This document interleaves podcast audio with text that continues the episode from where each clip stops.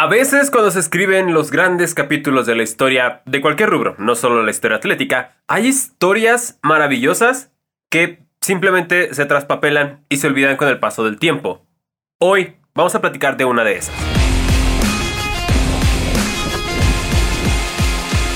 Si yo te digo la palabra mujer y maratón, la primera persona que se te viene a la mente es Catherine Switzer. Ya te conté su historia, ya la hemos mencionado varias veces y a lo mejor si no te suena exactamente el nombre, te suena esta foto. Sí, la primera vez que una mujer irrumpió el maratón de Boston, lo corrió de principio a fin y sentó las bases de que se empezara a aceptar esta idea de que las mujeres podían correr las mismas distancias que los hombres sin sufrir daño y que incluso lo pueden hacer mejor. Pero lo que muy pocos saben, incluso yo no lo sabía y lo vi por un capítulo de Atypical donde mencionan a esta chica, es que dos semanas después, una niña de 13 años en Canadá rompería el récord mundial de maratón femenil. El 6 de mayo de 1967, Maureen Wilton, una niña de 13 años, de un suburbio de Toronto, Canadá, se paraba en la salida del maratón, rodeada de muchos hombres, la mayoría de ellos adultos ya experimentados en el atletismo, y todos la veían con extrañeza, porque en ese entonces, te recuerdo, no era permitido que las mujeres participaran en carreras de larga distancia. En este caso, de este maratón en Canadá, había la distancia de maratón para hombres y las mujeres participaban en una carrera de 5 millas, que son como 8 kilómetros más o menos. Y literalmente no estaba prohibido que participaran las mujeres, simplemente no se consideraba que participaran. De hecho, está esta imagen de la lista de salida de maratón y no estaba su nombre registrado. Entonces, literalmente no estaba prohibido, pero no era bien visto, así que era como que, pues, corre, pero incluso cuando se inscribió la quisieron desanimar, le estuvieron convenciendo de que por ser mujer no podía y se iba a hacer daño y todos esos prejuicios estúpidos que ya conocemos. Pero esta personita de 1.47 con el pelo apenas llegándole a los hombros, estaba decidida que quería correr el maratón. Y no solo quería correr el maratón, quería batir el récord que había sido establecido por la neozelandesa Mildred Sampson de 3 horas 19 minutos con 33 segundos. Entonces, había dos cosas fundamentalmente no en contra, pero que complicaban más que lo hiciera. Para empezar, era una niña de 13 años. A mí varias veces me han preguntado a qué edad se debe correr un maratón. Yo no aconsejaría que a los 13 años. Y además, en este contexto en el que las mujeres tenían muy limitada su participación en carreras. Pero, la pequeña Maureen, o Mo, como le decían en ese momento, se lanzó a la línea de salida. Había planeado junto con su entrenador hacer 7 minutos con 30 segundos cada milla y lo estuvo haciendo al principio así de manera religiosa, como un metrónomo.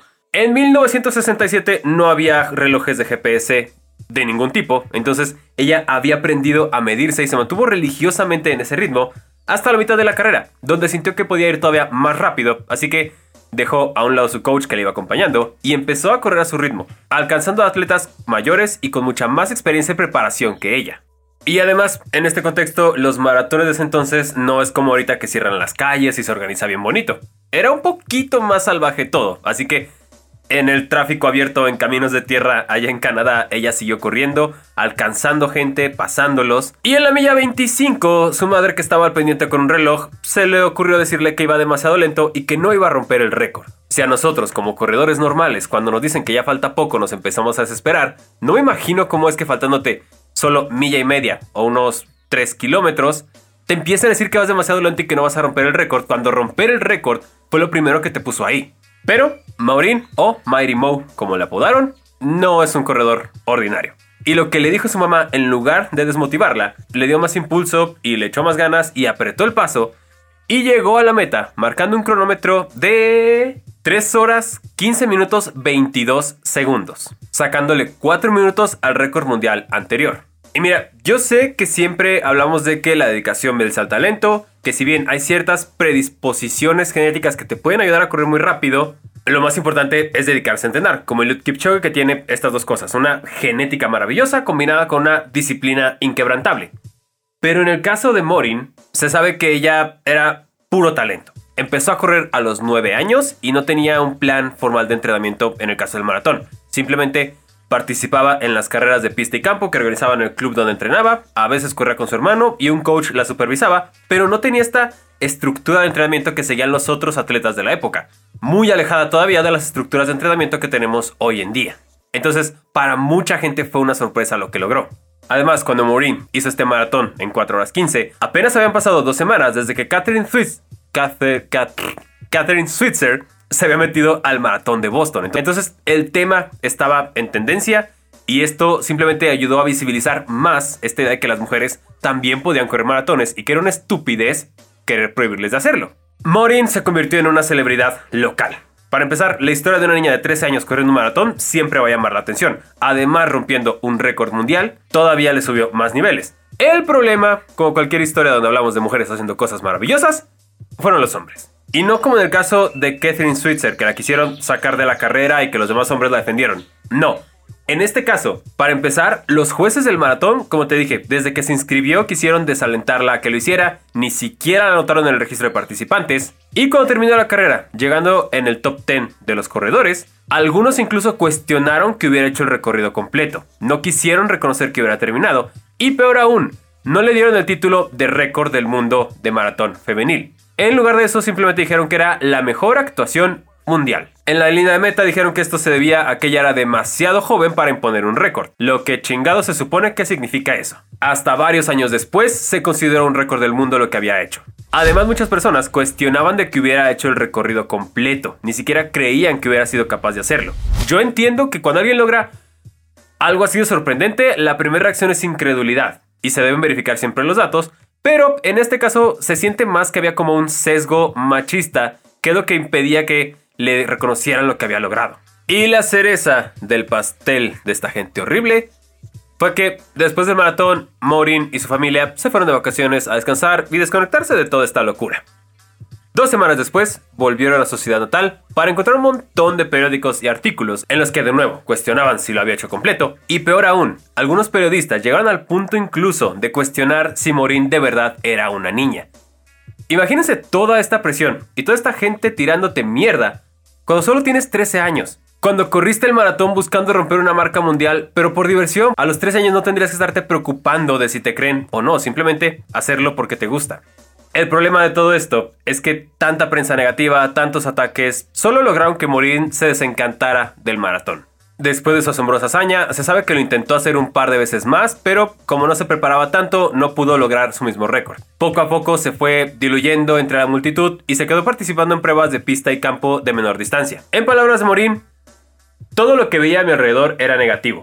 Por suerte, tenía buenos amigos en el club de atletismo. Mi entrenador y mis padres estaban siempre apoyándome. Los periodistas no eran una parte importante de mi vida. Pero también hay otro factor. Cuando los atletas jóvenes, y por jóvenes me refiero, a 13 años, empiezan con carreras tan extenuantes y tan cansadas, van consumiendo su organismo y es difícil mantener ese ritmo y ese rendimiento a largo plazo. Por lo mismo no se recomienda que menores de edad corran maratones. Y algo así fue lo que pasó con Mo. Entre este desencanto por la mierda de la prensa y lo pesado que es hacer ese tipo de carreras a esta edad, poco a poco fue bajando su rendimiento. A lo más que llegó fue a los 15 años, cuando participó en un campeonato mundial de cross. Después de esto, a los 19 años, la carrera deportiva de Maureen tocó fondo. Y ella lo escribe así. Todos mis amigos estaban dejando el club y para mí también había llegado un punto final.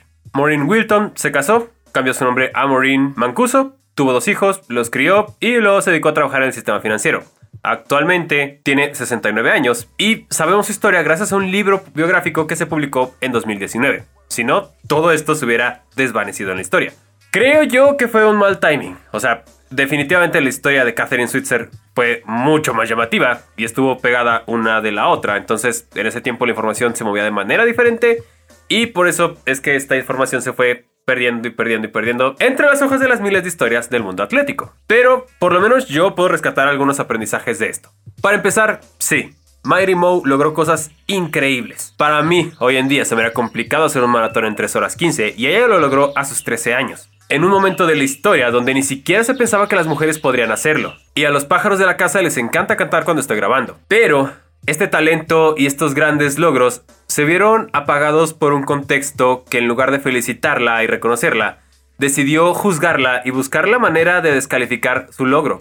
Como te digo, yo sé que cuando hay algo extraordinario hay que verificar que sea real, pero en este caso sí se siente más como que hubo un sesgo negativo y al final todo esto nos acabó privando de un gran talento. No imagino lo que hubiera logrado Maureen si en lugar de juzgarla, lo hubieran apoyado, si hubiera tenido a las personas correctas a su alrededor que le impulsaran y la siguieran ayudando a correr bien y que lo siguiera disfrutando.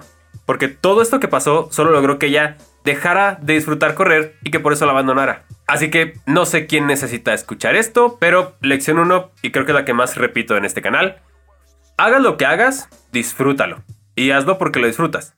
Habrá momentos que no sean tan agradables. No creas que yo cuando llevo 7 horas en la montaña me lo estoy pasando súper bien. También hay partes feas dentro de lo que nos gusta. Pero en general el gran promedio lo disfruto.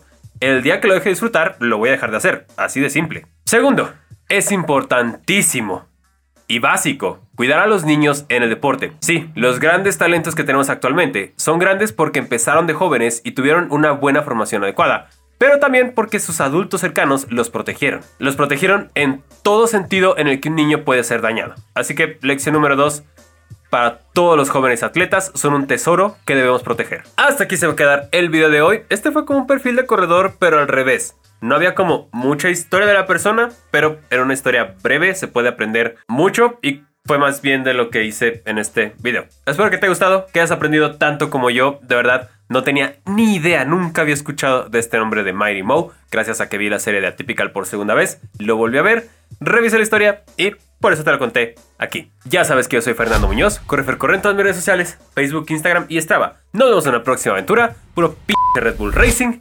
Y recuerda, no te asustes.